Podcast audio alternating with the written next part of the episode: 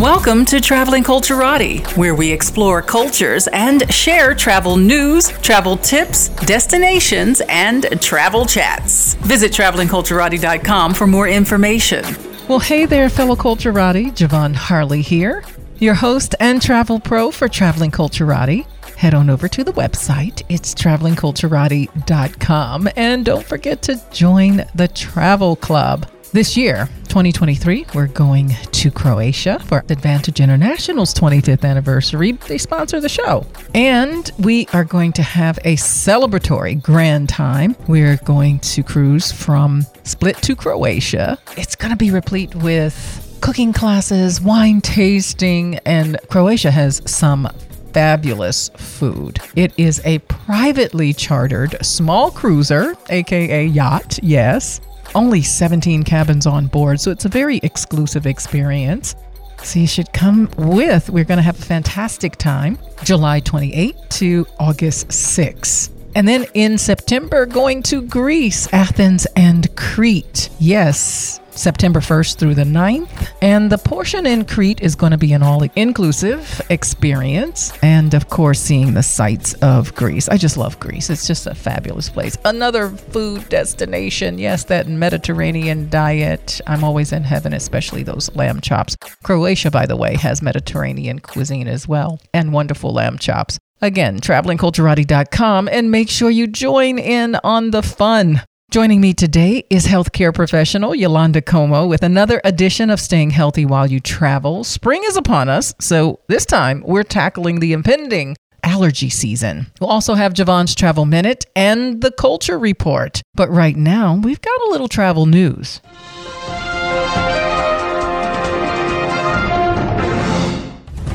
Have you heard of Afrofuturism? Well, the National Museum of African American History and Culture, they have the much anticipated exhibit on Afrofuturism, and it has already opened. Afrofuturism is a genre that centers black people in space or in a fantasy setting or in relation to technology that allows one to escape slavery and discrimination. Afrofuturism, the genre can be tracked back to W.E.B. Du Bois's writings in 1800s, but it wasn't coined until the 1990s, and it's having its moment, and it's in the spotlight right now with recent movies, literature, and even the food scene. Sheree Renee Thomas, a black science fiction writer and editor, tells Axios the genre imagines a futuristic world in which black cultures thrive among evolving technology, social practices, and values.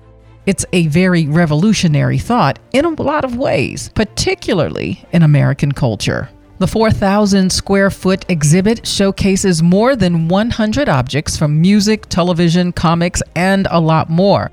The history of Black futures is the area that describes how enslaved people imagined their futures.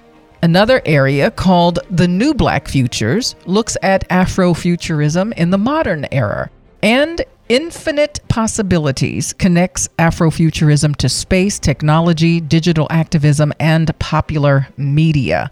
You'll find highlights like Chadwick Boseman's Black Panther costume, Octavia Butler's typewriter, George Clinton's wig from Parliament Funkadelic, and Vernon Reid's guitar. There are some other items that you'll find, like Trayvon Martin's flight suit that he wore while he attended Experience Aviation, and the cape and jumpsuit worn by Andre de Shields from The Wiz on Broadway. A red suit top with a black collar and a Star Trek logo on the breast can be found, along with the Red Star Fleet uniform worn by Nichelle Nichols as Lieutenant Nyota Uhura on Star Trek. Yes, all the Trekkies out there. American pop culture has been embraced in its recent years, and we can look to movies like Black Panther, and also Colson Whitehead's Afrofuturistic novel, The Underground Railroad, a story about a literal underground train system during slavery that won the 2017 Pulitzer Prize for fiction.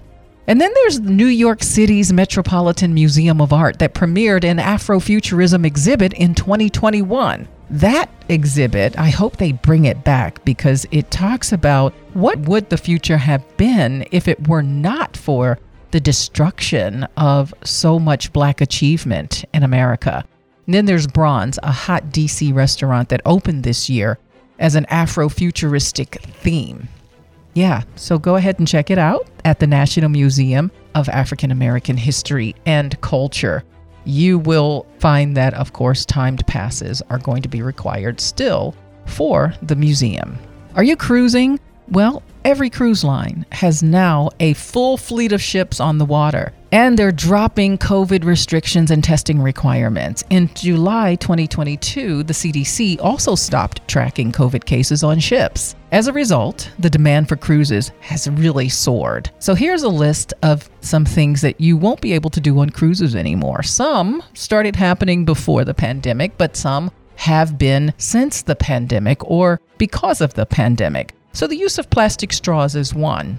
That again has been going on, I think, since 2018, maybe even as early as 2017, where a few cruise ships started the practice and now more and more are. Just think about plastic straws. Around 420,000 people cruising at any given time. That means more than 2 million straws are used on cruise ships every day, which works out to 750 million straws every year.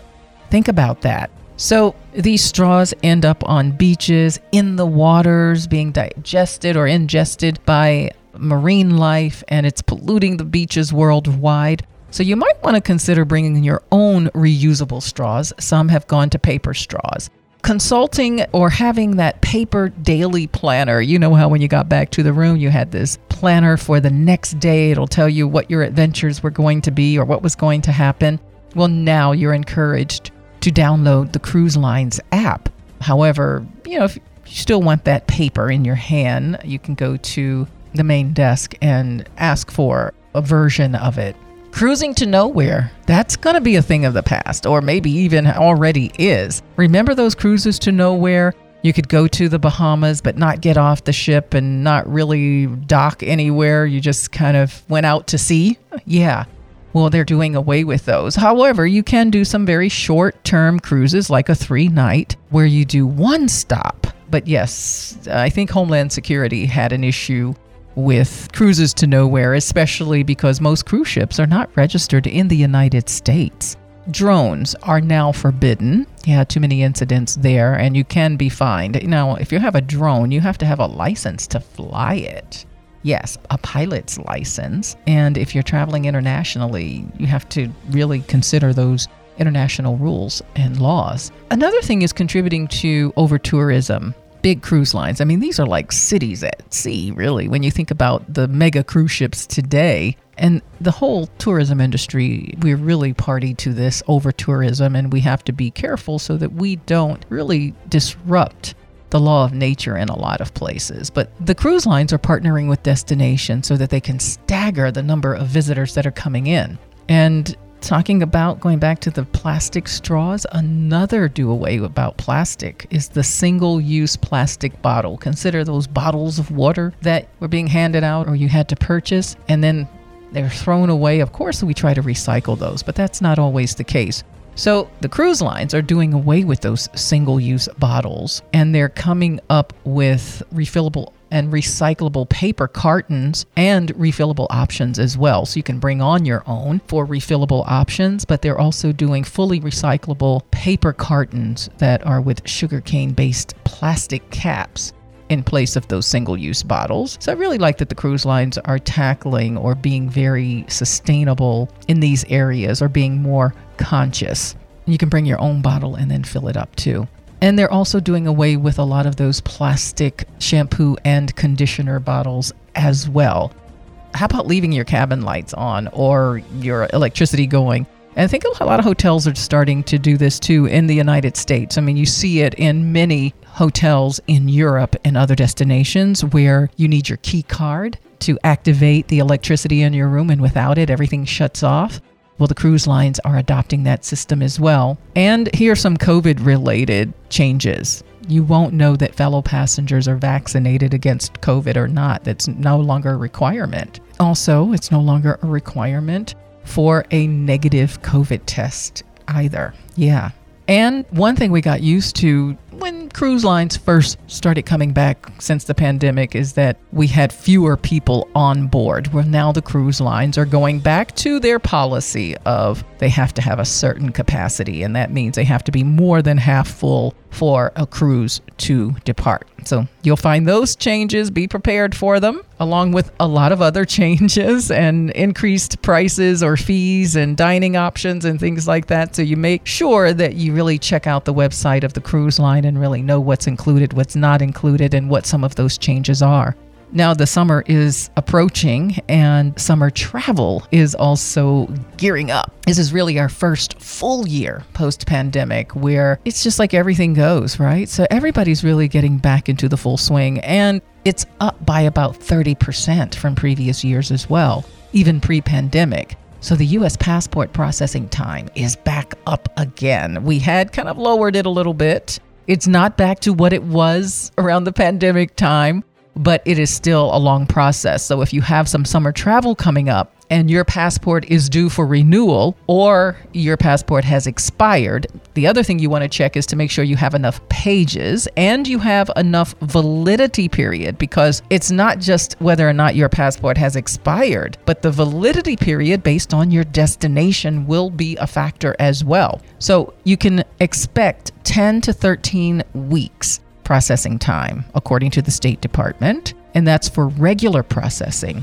Expedited processing is on average seven to nine weeks. And of course, you can do emergency if you have travel coming up within 14 days and you need a new passport, or if you need a passport, or if you're traveling 28 days if the destination requires a visa. So you want to make sure that you're aware of that and give yourself plenty of time to get your passport back. You can go to travel.state.gov and get all of the information that you need for pricing, for processing, for hubs or facilities to apply, and all of that. So, again, travel.state.gov and just click on getting a passport. Well, the Essence Music Festival has released their headliners for the 2023 festival, which is coming up June 29 to July 3. Yes, it is celebrating 50 years of hip hop at the Essence Festival of Culture. Lauryn Hill will be headlining, and she celebrates her 25th anniversary of her debut album, The Miseducation of Lauryn Hill. Yes, remember she won five Grammys, and that album will go down in history. Yes, The Miseducation of Lauryn Hill. It's in my playlist, and I love every single song. Also, you have Megan Thee Stallion, who will be there. And of course, you know, the experience is a four day event also in celebration of the 50th anniversary of hip hop, you're going to have Dougie Fresh, Jermaine Dupri, and they're going to have a bunch of special friends with them and some great DJs like DJ Clark Kent. Kid Capri and DJ Spinderella. So, a lot of great things to look forward to such a great thing to celebrate because it was in one of the lyrics. Didn't think that hip hop would make it this far, but here it is 50 years later, and it has seriously impacted the music industry and it's continuing to evolve. Well, that's all I've got for travel news. And when I come back, healthcare professional Yalanda Comeaux is going to help us handle those springtime allergies that wreak havoc on us. This is Traveling Culturati. We explore cultures and destinations. We share travel news and travel tips to keep you well informed and prepared for your next travel adventure. So go ahead and up your travel game with Traveling Culturati. Visit travelingculturati.com for more information. Welcome back to the Traveling Culturati. I'm your host and travel pro, Ja'Vonne Harley. Make sure you head on over to the website, travelingculturati.com. And while you're there, don't forget to join the travel club. Where are we going in 2023? Well, we're going to Croatia, a privately chartered boat. It's called a small cruiser, or I like to call it a yacht. 17 cabins on board. That's all. And we're already more than halfway sold out. So make sure that you sign up if you want to come. Croatia is a fantastic destination. Going from Split to Dubrovnik and stopping in between, seven night journey, mostly inclusive. The food in Croatia is amazing. We are going July 28th through August 6th. So all you have to do is go to the website, travelingculturati.com, and sign up. We're having big fun because this is a celebratory cruise as well. Advantage International is turning 25. Yes. And yours truly is turning, I'm just going to say, this is my diamond year. That's all I'm going to say. you can figure out the rest. but we'll be celebrating and we would love for you to come and celebrate with. We are going to have a fabulous time. Again, travelingculturati.com, Croatia, July 28th through August 6th. And now, Ja'Vonne's Travel Minute. America has a tipping culture, in my opinion, one that is out of control. Over the years, a standard tip has gone from 10% to 25% and more. And you are judged heavily if you tip on the lower end. When I travel to other countries that are not tipping cultures, I find myself tipping based on American standards. Then I see their reaction because it's a gesture that is over and above what is their norm. Now, at first, it makes you feel good because they're so appreciative. However, I've begun to notice that when others see Americans, they now expect us to tip greater than others. This means we have now conditioned the world to expect us to pay more. And this isn't just with tipping, it's just about with everything. When I'm traveling with people from other countries to other countries, I'm still charged more than everyone else or expected to tip more than others. Believe me, I've tested this theory. Food for thought.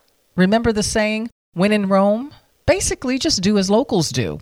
Also, what you do, you leave behind for the next person. So I don't know about you, but I've definitely reached my tipping point. This is Ja'Vonne, and that was your travel minute. Back in the house today is Yalanda Comeaux, our healthcare professional. Hello, Yalanda, and welcome back. Hey, Ja'Vonne, thank you. Glad to be back. Certainly. So, what's your take on this tipping culture thing? when I was listening to you, I was laughing to myself, of course. But yeah, it is a bit much. I went to dinner the other night and I was like, wow, that's a big tip.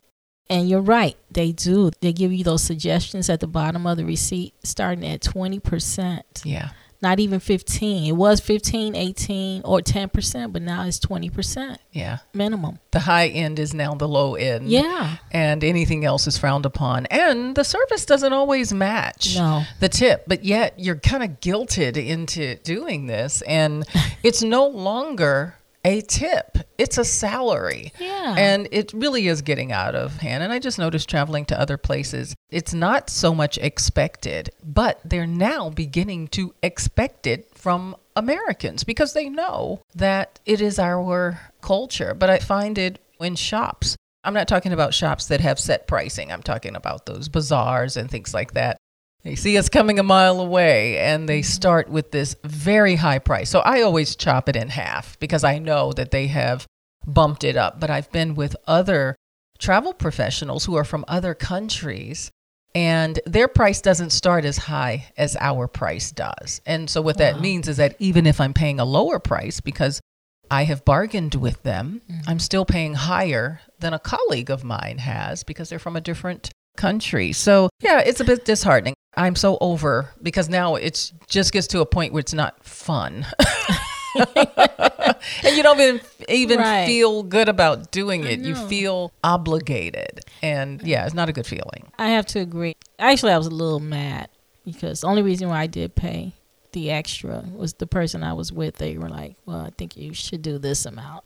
I just kind of giving them an eye, like uh, I don't know, but yeah, I mean, what can be done? Is there anything that can be done? I don't know. I do think that consumers in America, the only way that we can see that change is if we really kind of protest, but to band together and protest. But see, here you're saying that you're feeling peer pressure, right? And I will say that I've been a bit guilty of that myself, but when I think that the service has been above and beyond, but I think that together as a table, you should kind of decide how you're going to tip. And again, it's not an obligation.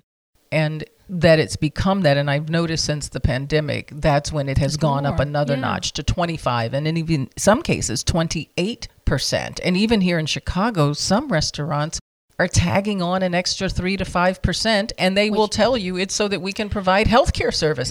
When did I become the employer for service workers? It's really getting out of control. Maybe we can advocate and petition, but it's a deeply rooted culture. I don't know how we can change But it. these are some of the things that, not to talk about politics, but some of the things that President Biden is trying to write a bill for. Whatever you're going to be charged for, you should know these things up Right. front. Like you paying extra because you bring your child on the plane instead of for the- seat assignments Exactly. Or you get your bill for your credit card shows an extra service charge. Service charge when I went to the restaurant today. And this is to go order. So Yeah. why am I getting charged a service charge? There's service charges for everything that you do, and, and we are just being nickled and dimed. Yes, plus, plus. are. Everything is a plus, plus, plus, which is even for me doing groups when I get the hotel contract and they quote you the rate. I'm like, but what are the plus pluses? Then it's like, oh, there's a city tax, there is a government tax countrywide.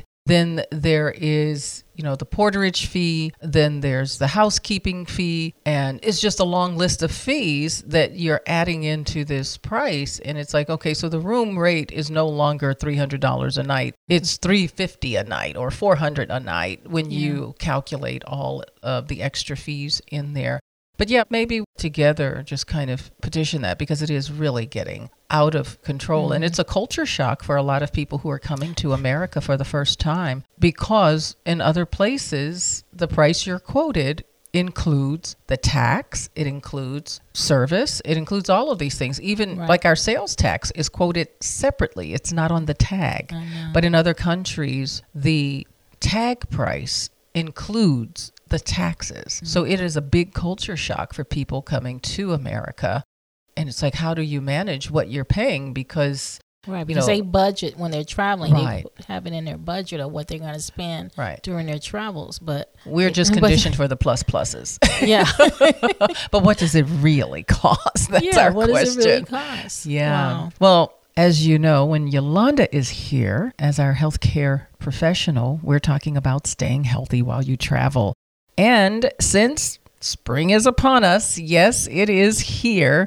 One thing we have to contend with is allergy season. So, what do we do, Yalanda? What are we talking about when we say seasonal allergies?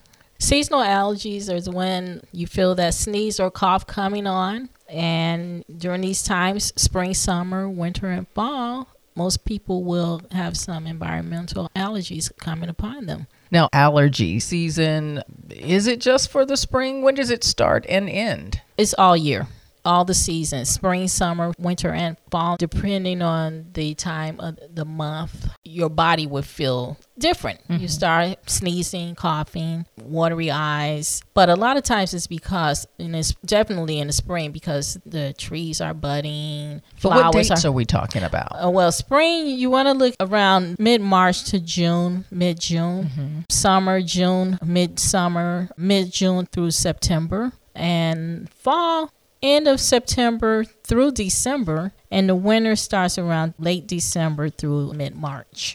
And what are these common symptoms that we're talking about? So, as I said, some people will experience some congestion. I hear it all the time. I have a lot of family members who suffer from. I didn't realize until uh, you know I decided to discuss this topic that suffer with seasonal allergies and congestion and sneezing, itchy eyes, watery eyes. My spouse always talks about his sinuses, but you know, I hear people saying "Oh, my allergies are bothering me. And you know what? I really didn't know what all that truly, truly meant. I mean, because I don't suffer from any of it, Right. to be honest with you. But postnasal drips, and you probably can feel it from being fatigued. Lots of coughing, lots of coughing, sneezing. Some people are sneezing. It's not productive. You're not coughing up anything. You will feel congested. So yeah, some people see a physician about it regularly. I can't say that I am a regular sufferer. However, I have had on occasion a thing or two, depending on where I am, or maybe it's just heavily pollinated in the air or something at Yeah. one time or another. But it's not something that I suffer with regularly. However, I sometimes come upon people who are very congested, they're coughing and they're sneezing, and the look on their face, you can tell when someone's not feeling well. How do we know it's allergies and not the cold or the flu, especially now the flu now takes on a whole different meaning. So how mm-hmm. do we know as a sufferer even between that allergy versus a cold or flu? Well, a lot of times a person who does suffer with allergies, they know if it's an allergy or if they're just not feeling well because they're catching a cold or have the flu.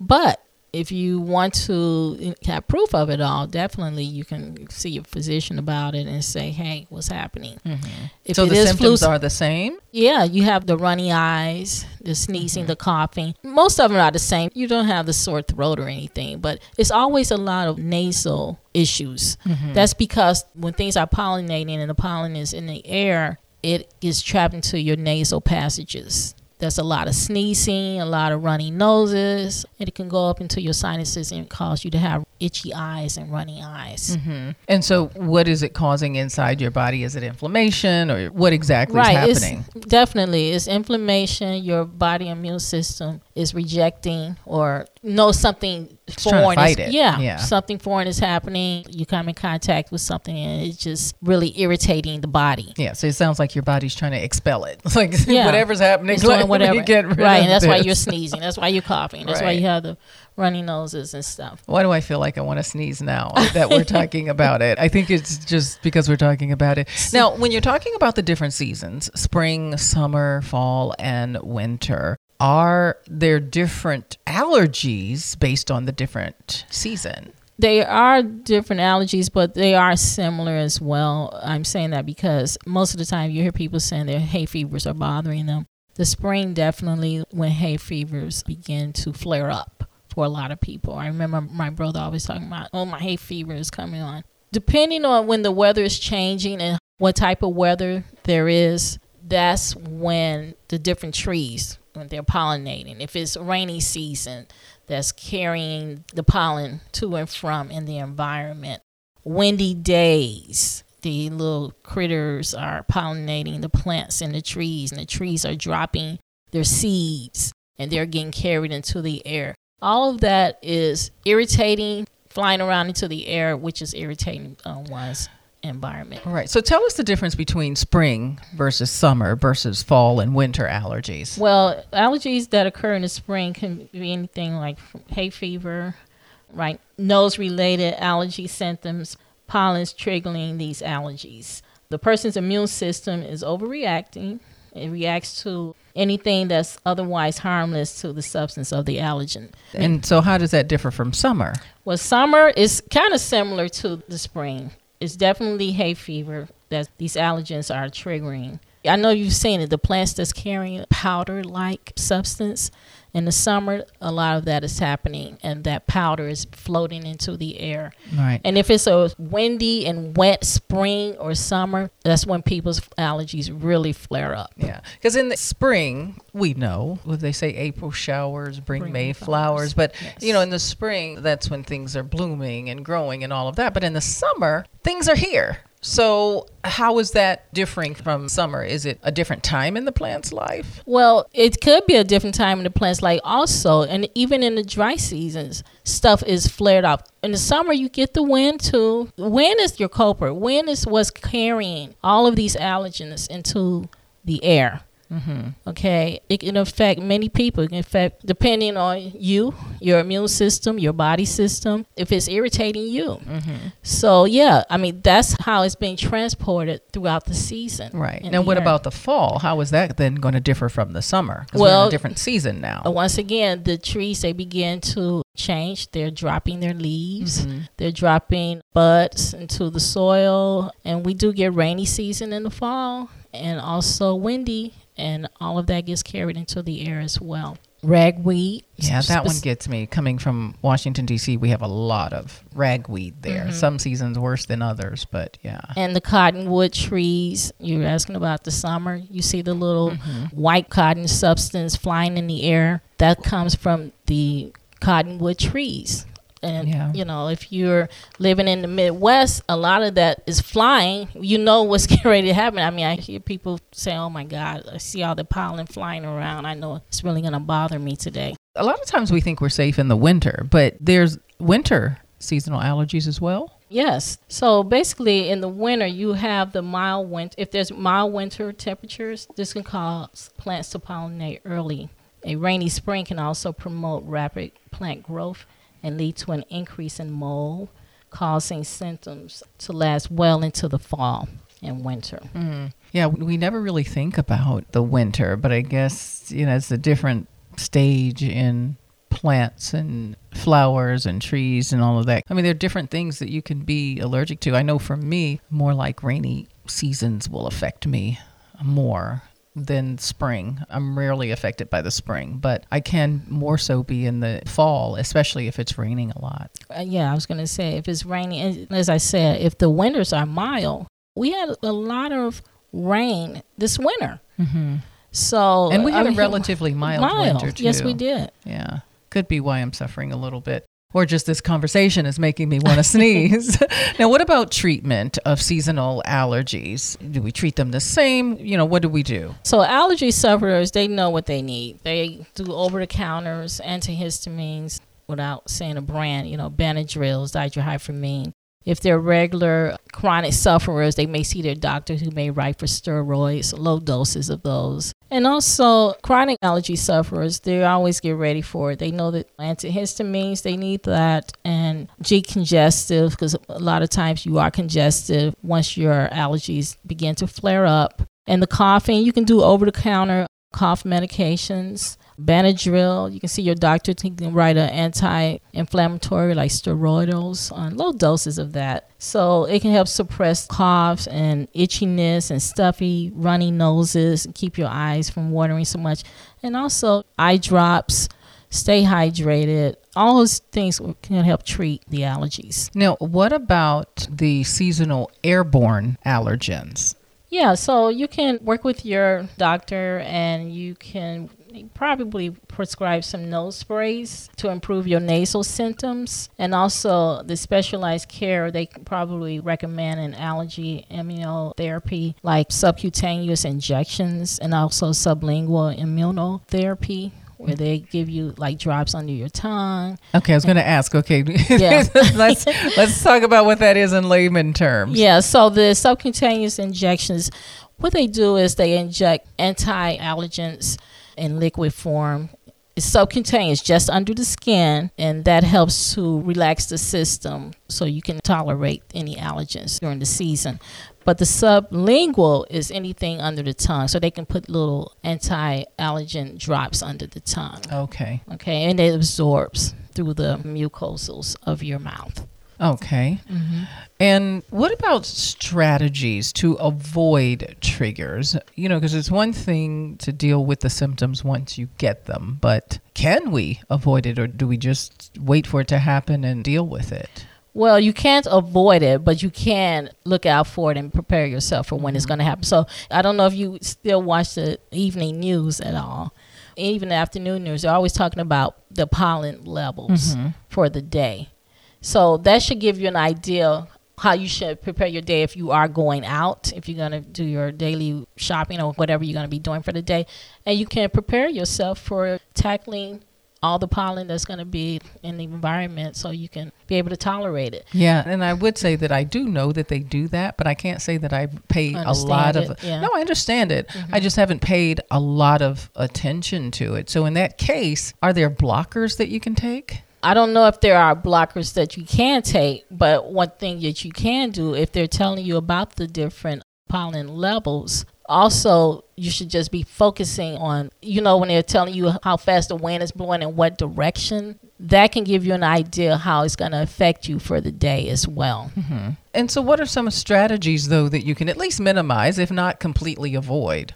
Well, if you're at home and you know you're going to be at home when it's a pretty bad day with allergens, you probably should keep your windows nice and shut. Also, if you're driving, keep your windows up. You can't put the air on, but try not to put it on as in circulation, that air mm-hmm. to be circulating within the car. Take showers if it's really affecting you. Wash your hair, change your clothes as often as you can because especially Getting if you've gone out. yeah, especially Yeah. if you've gone out because you're just bringing it in. And try Mm-hmm. not to like bring it throughout the house either. You probably just want to get rid of it in the mud room. And you know, some people that I know they wear their mask if they're out and they're gardening, or you shouldn't be gardening if it's really a bad day. But if you are out there, wear your mask. Mm-hmm. I see guys out there with respirators on when they're even mowing the lawn. All right. Now, how do we prepare when we're traveling? I mean, because we know we're going to deal with some at home, but also seasonal allergies are going to affect you wherever you go. So, how do we prepare when we're traveling? Definitely pack your over the counter meds, Mm-hmm. as we talked about the decongestives, and your dihydroamine, your Benadryls. If there are injection, look, So, like antihistamines. Antihistamines, yes. And if you are getting those injections, like I said, the injections are just under the skin.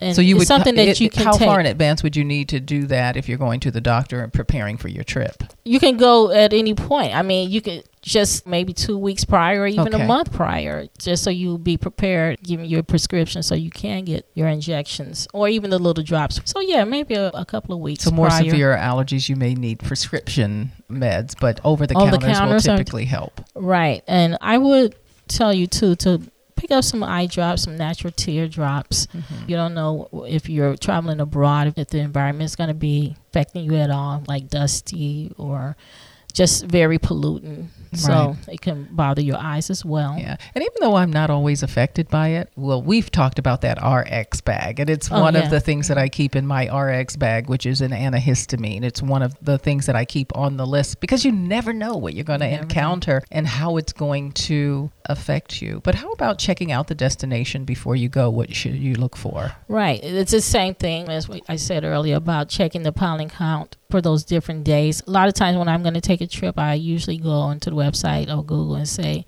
a 10 day forecast for whatever area that I'm going to. You should be able to do that for abroad as well and see what the pollen count is like 10 days in advance, what it looks like for the rest of the week that I'm going to be at that destination. Well, great. As usual, thank you so much for joining us today and keeping us healthy while we travel with some great information as we are now in the spring season. When I come back, I'll have the culture report. This is Traveling Culturati. We explore cultures and destinations. We share travel news and travel tips to keep you well informed and prepared for your next travel adventure. So go ahead and up your travel game with Traveling Culturati. Visit travelingculturati.com for more information. Welcome back to the Traveling Culturati. I'm your host and travel pro, Ja'Vonne Harley. Make sure you head on over to the website. It's travelingculturati.com. And while you're there, make sure you follow us on social media and don't forget to join that travel club. Culture is forever changing and reflecting what's happening in the society and with its people. It can be born of the arts, music, food, and sometimes politics and strife. This is the Culture Report. And joining me today to talk about a fabulous event is Diana Mayhew, Executive Director of the National Cherry Blossom Festival in Washington, D.C. Well, hello, Diana, and welcome to Traveling Culturati. Hi, thank you, Ja'Vonne, for having us. We really appreciate it. Absolutely. Well, I'm originally from Washington, D.C., and so I know that the city is always abuzz with the National Cherry Blossom Festival. And we anticipate it every year, even though, you know, it changes from here to there, some of the dates. And I know that we're currently underway, but we still have some more time to celebrate and witness the cherry blossoms in Washington, D.C. So tell us the brief history of the cherry blossoms and the festival. So, as many people probably know, that in 1912, more than 3,000 cherry trees were given from the mayor of Tokyo to Washington, D.C. And since then, it's 111 years later, we're still celebrating that amazing gift. And it has now turned into one of the most fantastic celebrations of spring. And each year, the festival begins on the first day of spring, March 20th. And we always wonder how is it going to coincide? It will coincide. How will it coincide with the peak blooming and just the general blooming of the festival. And this year, the peak is early on the early side, but the blossoms are still out. They're still beautiful. We're hoping to get at least another good week. But the festival itself will continue all the way through to April 16th. Oh, wow. So it certainly gives us plenty of time, whether the trees cooperate with us or not. I know that was always an annual anticipation. Will the trees bloom during the festival? But the festival still happens whether they do or don't, because they will eventually bloom.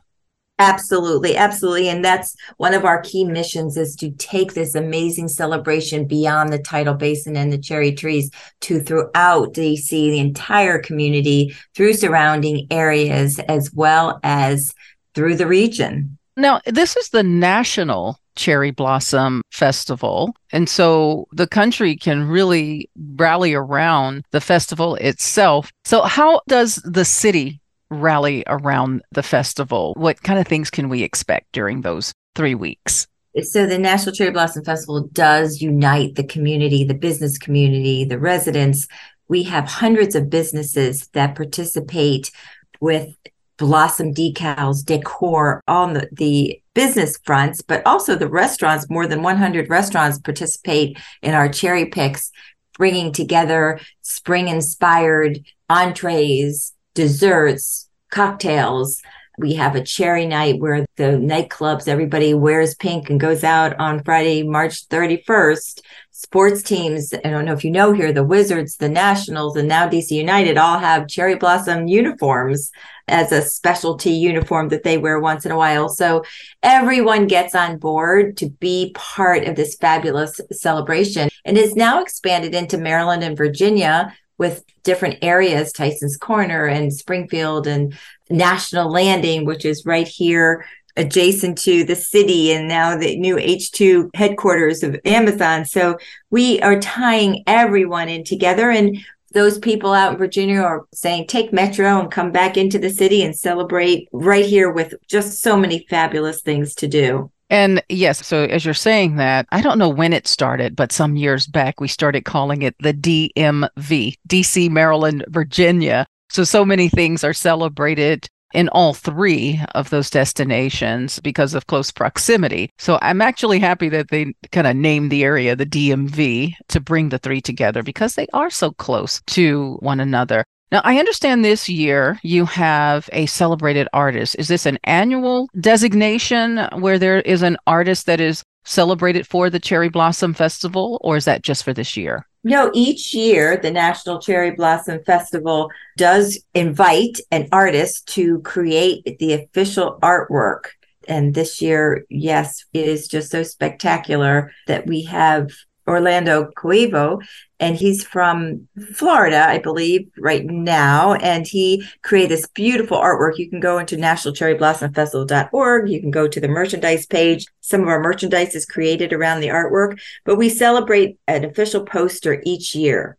And what kind of installations can we see around the city that tie into the Cherry Blossom Festival? We have art throughout the city. We actually have this poster has created a beautiful artwork, big frame where you actually go to several events and step into the frame and just take your picture there. We have in Macy's windows using this as a focal point. There's student poster art that we have made to create a created beautiful display of over 100 entries from the local DC students. So we again bring art into all of this as well. I don't see how you can't bring art into it because it is such a beautiful thing and it just kind of promotes having art surrounding the festival and capturing that beauty. Any other special events coming up? Yes. First of all, this weekend there's lots and lots of things to do. We suggest that people go to the National Cherry Blossom Festival.org website. This weekend is mostly the smaller events, the regional events. We have next week on Saturday, April 8th, is our big Petalpalooza down at the Capitol Riverfront, where there's music all day, art, activities, fireworks. Our official fireworks is,